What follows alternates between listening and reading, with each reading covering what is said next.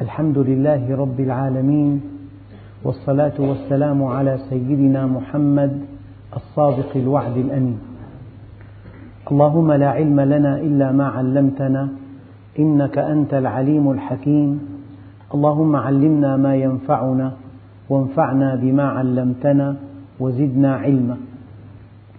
وأرنا الحق حقا وارزقنا اتباعه وأرنا الباطل باطلا وارزقنا اجتنابه. واجعلنا ممن يستمعون القول فيتبعون أحسنه وأدخلنا برحمتك في عبادك الصالحين. أيها الإخوة الكرام مع الدرس الثاني من سورة التحريم ومع الآية الخامسة وهي قوله تعالى عسى ربه إن طلقكن أن يبدله أزواجا خيرا منكن مسلمات مؤمنات قانتات تائبات عابدات سائحات ثيبات وأبكارا وقد ذكرت لكم, لكم في الدرس الماضي أن الله سبحانه وتعالى حينما قال إن تتوبا إلى الله فقد صغت قلوبكما.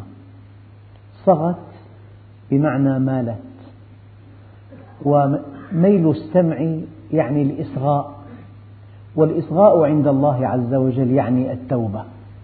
فكل إنسان أعطى أذنه للحق وأظهر استماعا راقيا وأدبا جما ولم يطبق الذي سمعه فهو عند الله ليس مصغيا. الإصغاء في تعريف هذه في نص هذه الآية يعني التطبيق إن تتوبا إلى الله فقد صغت قلوبكما أصغى الإناء أي أماله. صغى ماله. الإنسان حينما يستمع إلى حديث مهم جدا يتحرك يمد عنقه يضع يده هكذا يقرب رأسه من المتكلم. هذا الإصغاء. فالإصغاء عند الله عز وجل يعني التطبيق. فلو مارست طقوس الإصغاء وكنت في أعلى درجات الأدب كمستمع ولم تعبأ بالذي قيل ولم تتحرك ولم تطبق فأنت عند الله لست مصغيا إنما لاهيا.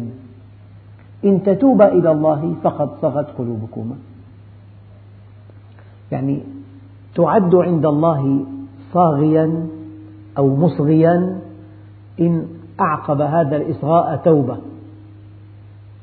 لا نريد أن نقف طويلا عند خصوصية السبب نريد عموم المعنى. فالذي يصغي إلى مجلس علم ويذهب إلى البيت ليقيم الإسلام في البيت يذهب إلى عمله ليقيم الإسلام في عمله يقف عند حدود الله لا يتعداها يعطي ما عليه يؤدي ما عليه هذا الذي يتحرك نحو طاعة الله. يشكل حياته وفق منهج الله هذا يعد عند الله مصغيا. إن تتوبا إلى الله فقد صغت قلوبكما. وإن تظاهرا عليه فإن الله هو مولاه وجبريل وصالح المؤمنين والملائكة بعد ذلك ظهير وقد بينت لكم أيضا في الدرس الماضي يعني أيعقل أن الله جل جلاله خالق الأكوان ورسوله أو ورسوله وجبريل وصالح المؤمنين كل هؤلاء ليقفوا جميعا أمام امرأتين تظاهرتا على رسول الله. المقصود ليس كذلك. المقصود أي إنسان كائنا من كان أراد أن يقف أمام الحق أراد أن يقلل من قيمة الدين أراد أن يقلل من قيمة آية كونية. أراد أن يطعن ببعض أصحاب رسول الله. أراد أن يطعن بمصداقية الدين. كل إنسان أراد أن يقلل من شأن الدين أو أن يقف في خندق معاد له. فليعرف يقف أمام من. من هو الخصم الذي سيخاصمه؟ الله ورسوله وجبريل وصالح المؤمنين. يعني عد للمليون قبل أن تفكر أن تعتدي على الدين تعتدي على أفكار الدين بالتسفيه تعتدي على من أوكلهم الله عز وجل بنقل هذا العلم للناس تعتدي على مقام الأنبياء تعتدي على مقام أصحاب رسول الله تجترئ على الله ورسوله قبل أن تتحرك. لتنال من الدين عد للمليون تقف أمام من؟ يعني إنسان أعزل من السلاح لا يملك شيئا إنسان مستضعف يقف أمام أقوى جيش في العالم متحديا.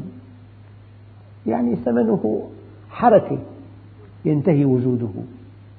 فالإنسان قلبه بيد الله أوعيته بيد الله أعصابه بيد الله رزقه بيد الله. سلامة جسمه بيد الله أجهزته أعضاؤه أهله أولاده من حوله من هم أعلى منه من هم أدنى منه كلهم بيد الله. وتفكر أن تعتدي على دين الله أن تسفه إنسانا يدعو إلى الله عز وجل بلا سبب بلا مبرر من أجل أن تظهر عليه. يعني قبل أن تحارب الدين اعرف من هو خصمك؟ خصمك الله. المرابي فإن لم تنتهوا فأذنوا بحرب من الله ورسوله. ما قولك في حرب بين الله وبين أحد عبيده؟ هل في أمل بالمليار واحد أن ينجح العبد؟ فإن لم تنتهوا فأذنوا بحرب من الله ورسوله. فإن تبتم فلكم رؤوس أموالكم. لا تظلمون ولا تظلمون. آية دقيقة جدا. أيام الإنسان بلا سبب يعني بحب يسفه الدعاة بحب يبحث عن النقائص ليزعزع ثقة الناس بالدين. أنا لا أقول الدعاة معصومون أبدا لكن ليس, ليس من صالح الدعوة إلى الله أن تبحث عن العيوب أن تكون قناصا. هذا له تهمة وهذا له تهمة وهذا له تهمة. يعني الدين باطل يعني الدين منهج غير صحيح. سبحان الله لا يحلو لأهل الدنيا. إلا أن يطعنوا بأهل الدين.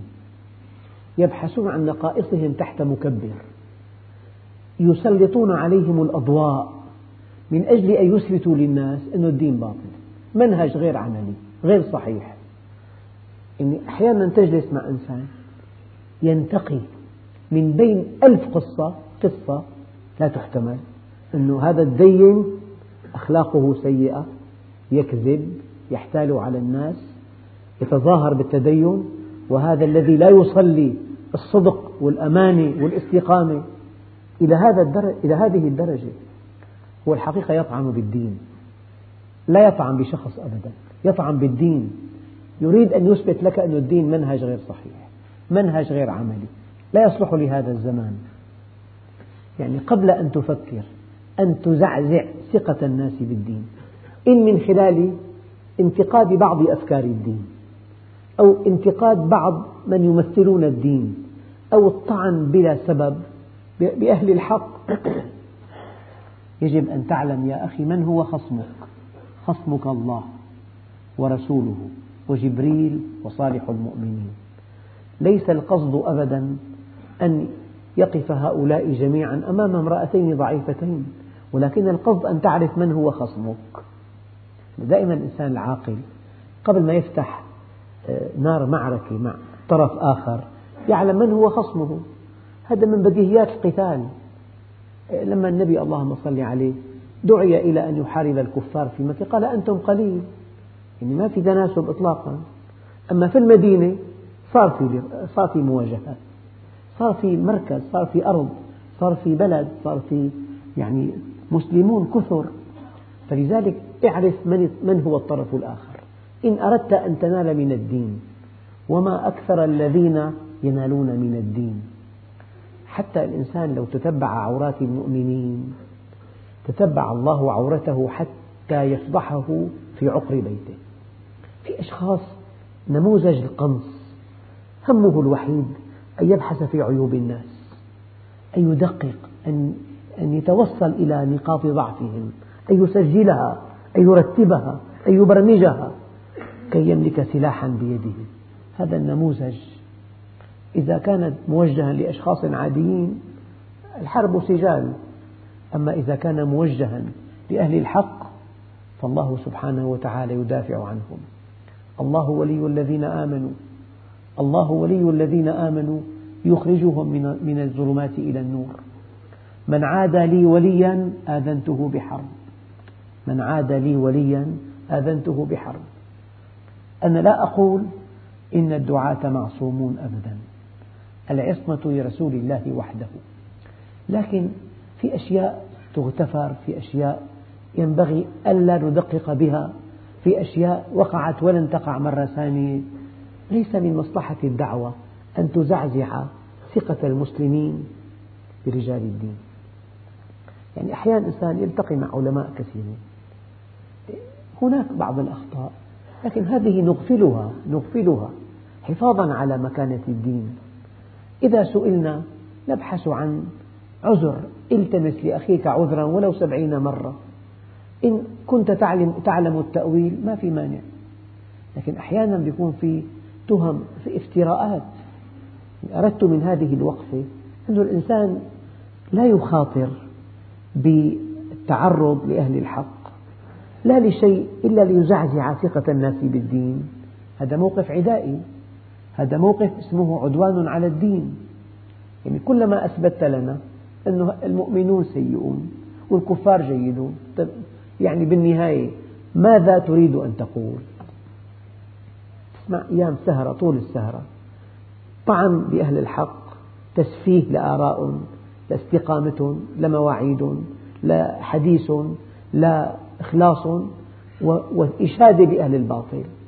أنا أقول لمثل هذا الإنسان أنت يا أخي الكريم ماذا تريد أن تقول؟ قل صراحة تريد أن تقول الدين منهج باطل.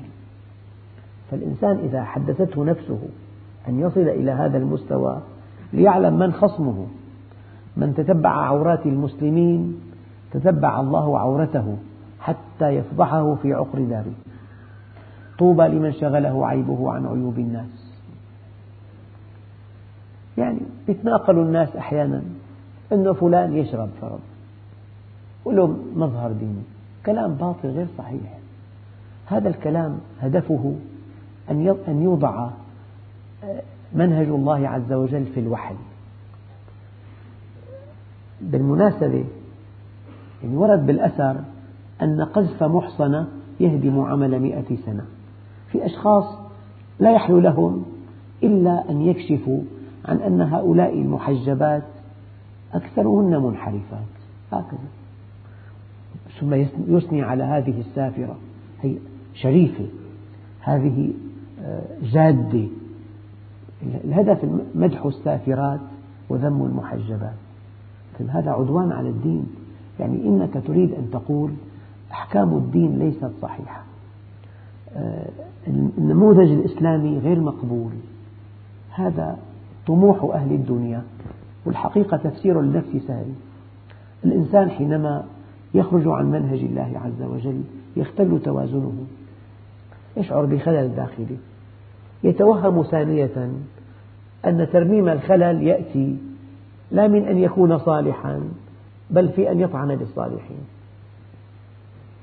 يعني إنسان في مستوى راقي وإنسان في مستوى أدنى. إذا في المسافة الكبيرة بينهما في عندنا حلين أن يصعد هذا الأدنى إلى هذا المستوى. في حل ثاني أن ينزل هذا إلى الأسفل بكلامه طبعا. يرتاح. يرتاح. لذلك إن الذين يحبون أن تشيع الفاحشة في الذين آمنوا لهم عذاب أليم في الدنيا والآخرة. ما فعل شيئا. ما تكلم ولا كلمة ولا حرف. بل إنما أراد تمنى أتصدقون أن الله عز وجل يعذب هؤلاء عذابا أليما في الدنيا دون أن يرتكبوا معصية؟ لأنهم تمنوا أن تشيع الفاحشة في الذين آمنوا. وهذا الكلام دقيق. ليس في الأرض كلها أم تتمنى فضيحة ابنتها. إلا في حالة واحدة أن تكون هذه الفتاة ليست ابنتها. فإذا تمنت امرأة فضيحة ابنتها هناك استنباط دقيق أن هذه الفتاة ليست ابنتها. طيب ولما الإنسان يتمنى أن تشيع الفاحشة في الذين آمنوا معنى ذلك هو ليس مؤمنا هو مع المنافقين. لمجرد أن تتمنى أن تشيع الفاحشة في الذين آمنوا معنى ذلك أنت في خندق المنافقين لقوله تعالى إن تصبك حسنة تسؤهم. بالمناسبة إخواننا الكرام يمكن أن تمتحن إيمانك من شعورك بالراحة والسرور إذا اغتنى أخوك أو إذا يعني حقق إنجاز في الدنيا. تزوج اشترى منزل تسلم منصب نال شهادة عليا. يعني واحد أخذ دكتوراه زعبرة هي اشتراها شغل ما بيتحمل ما بيتحمل. أما المؤمن يفرح صار في عنا خمس دكاترة. بعد نفسه مع المؤمنين أسرة واحدة. كيف الأب يفتخر لأولاده؟ إذا ابنه أخذ الأب أمي والابن أخذ دكتوراه. يعني هل يغار منه؟ بالعكس. يقول ابني يحمل دكتوراه. فالمنافق إن تصبك حسنة تسؤهم. بمجرد أن تتمنى أن تشيع الفاحشة في الذين آمنوا. وضعت نفسك مع المنافقين وأنت لا تدري. وضعت نفسك في صف المنافقين.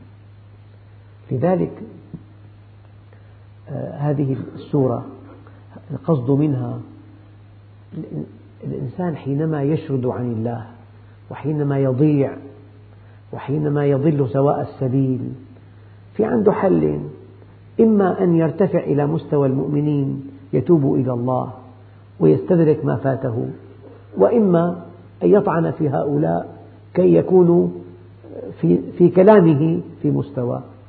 هذا الثاني حل شيطاني.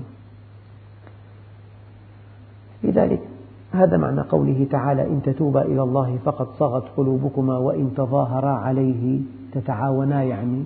فإن الله هو مولاه وجبريل وصالح المؤمنين والملائكة بعد ذلك ظهير أخواننا الكرام الذي قرأ منكم التاريخ هل في تاريخ البشرية معركة وقعت بين المؤمنين وبين غير المؤمنين؟ ولم يكن النصر إلى جانب المؤمنين؟ إله يقول إنا لننصر رسلنا والذين آمنوا في الحياة الدنيا. ننصر رسلنا والذين آمنوا في الحياة الدنيا. هذا كلام الله.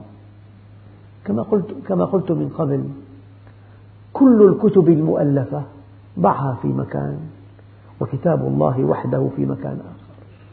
والفرق بين كتاب الله وبين كتب, كتب البشر كالمسافة بين الله وبين البشر.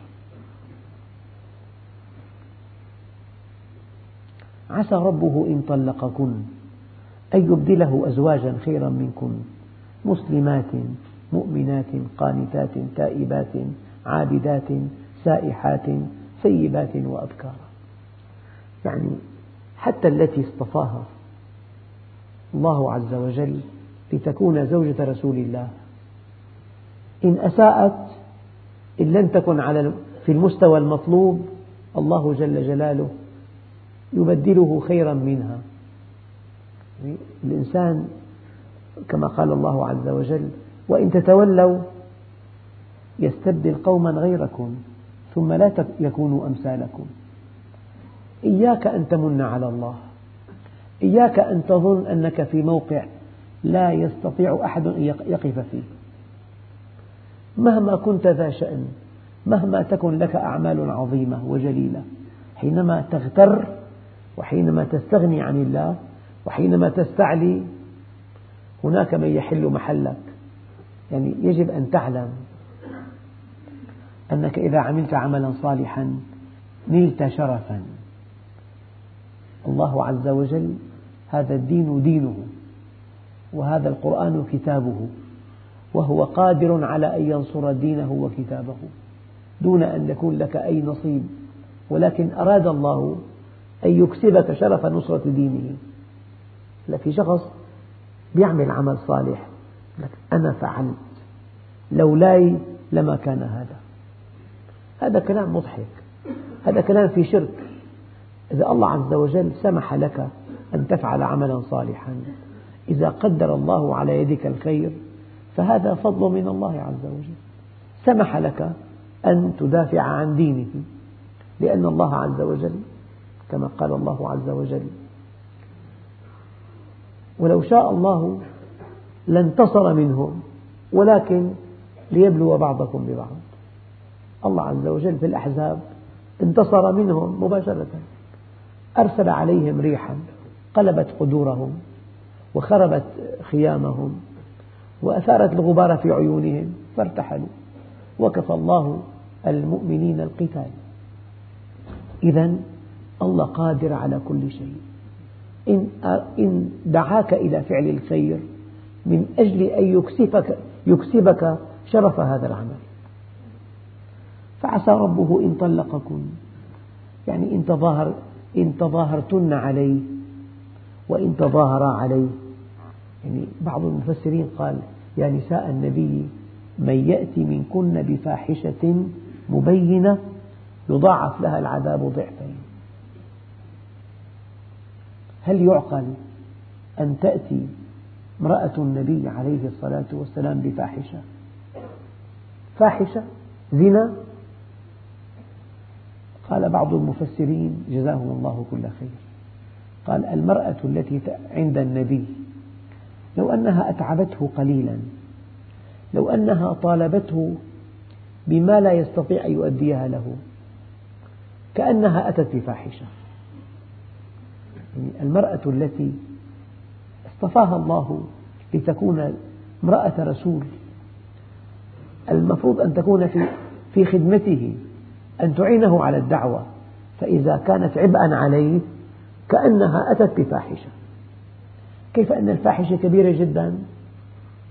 لو أن امرأة أتعبت النبي عليه الصلاة والسلام حملته ما لا يطيق يعني ضعضعت ثقة الناس ببيته قال هذه المرأة يضاعف لها العذاب ضعفين لأنها أتت بعمل بمثابة الفاحشة عند بقية النساء.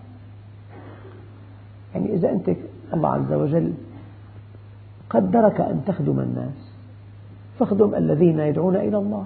كن عونا لهم ولا تكن عبئا عليهم.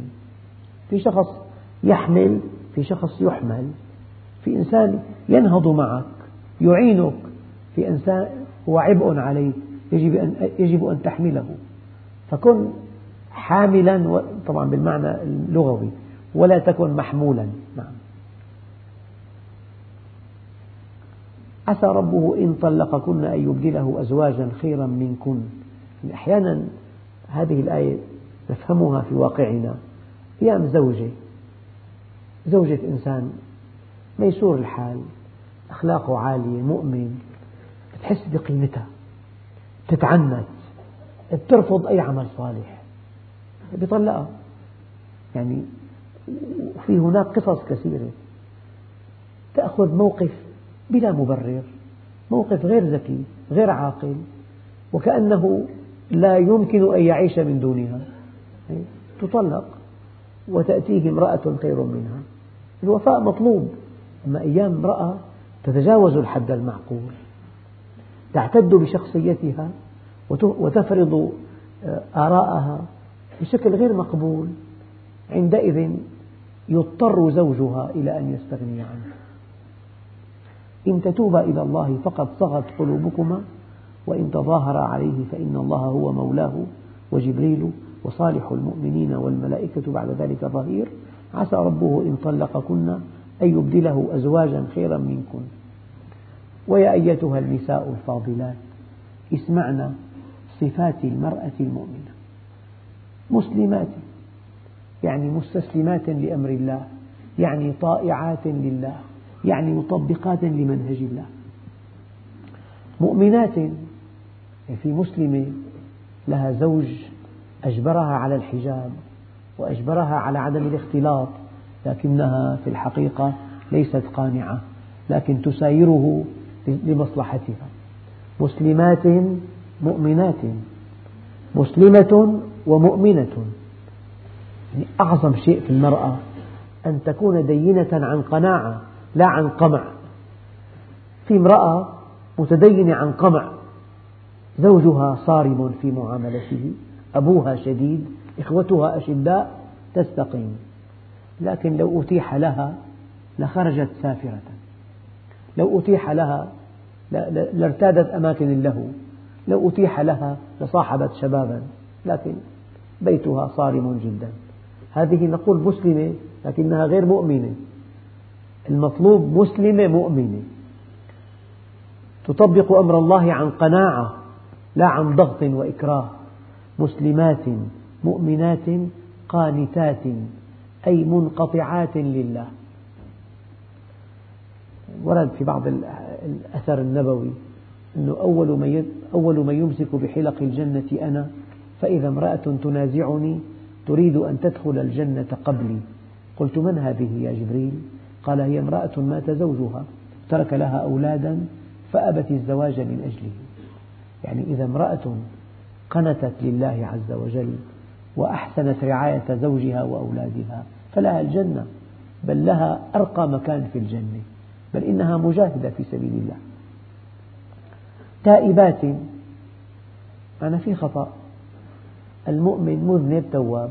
أخطأت فتابت. أخطأت فتابت. والتوبة صفة مستمرة في الإنسان. خلق الإنسان ضعيفا. فإذا أخطأ يتوب رأسا. تائبات عابدات يعني تطبق منهج الله عز وجل وتعلم سر وجودها وغاية وجودها سائحات. بعضهم قال صائمات. أما الكلام الأوجه السائحات اللواتي رافقن أزواجهن حينما هاجرن حينما هاجروا إلى المدينة في الأصل أيام في صحابة كرام.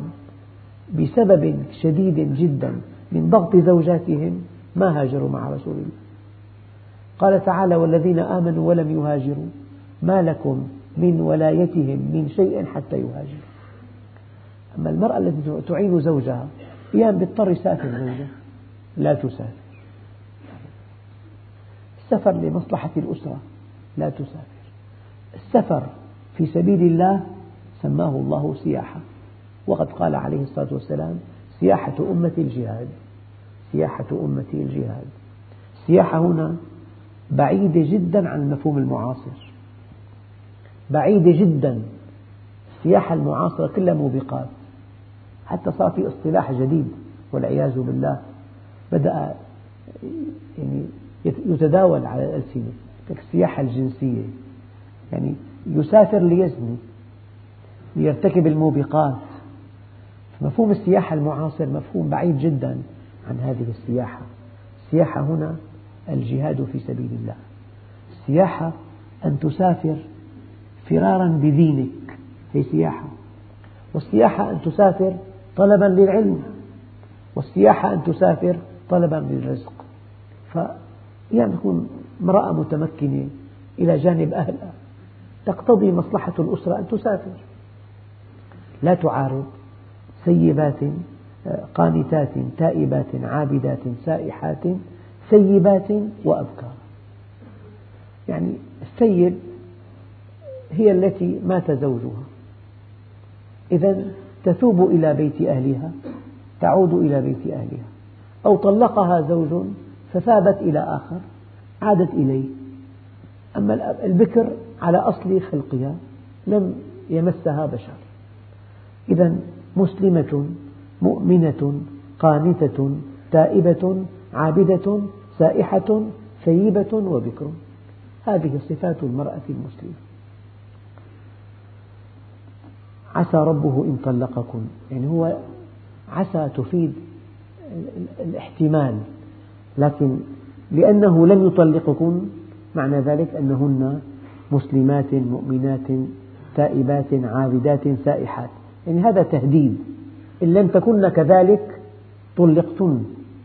واستغنى عنكم رسول الله. لأن الله عز وجل قال في آية أخرى إنما يريد الله ليذهب عنكم الرجس أهل البيت ويطهركم تطهيرا. يذهب عنكم الرجس أهل البيت. قال بعض العلماء أن الله عز وجل تولى بنفسه تطهير أهل بيت النبي لماذا؟ لأن أهل, لأن أهل بيت النبي جزء من الدعوة إلى الله. أنت ما تقنع بعالم أو داعية. هو يدعو إلى الله وبيته ليس كذلك. ما تقنع لك سؤال كبير. إن كنت, إن كنت تقول حقا لم لا تطبقه؟ إن قلت لا أستطيع إذا أنت لست أهلا أن تعظ الناس. وإن قلت لا أقدر شيء فوق طاقتي معنى ذلك أن مذهبك أو دعوتك غير واقعية إما أننا نتهم دعوتك أو أن نتهمك أنت. إن كان أهل بيت الداعية ليسوا على ما ينبغي. لذلك إنما يريد الله ليذهب عنكم الرجس أهل البيت تولى الله تطهير أهل بيت النبي لأنه جزء من الدعوة إلى الله. في درس قادم إن شاء الله تعالى. نتابع هذه السورة والحمد لله رب العالمين.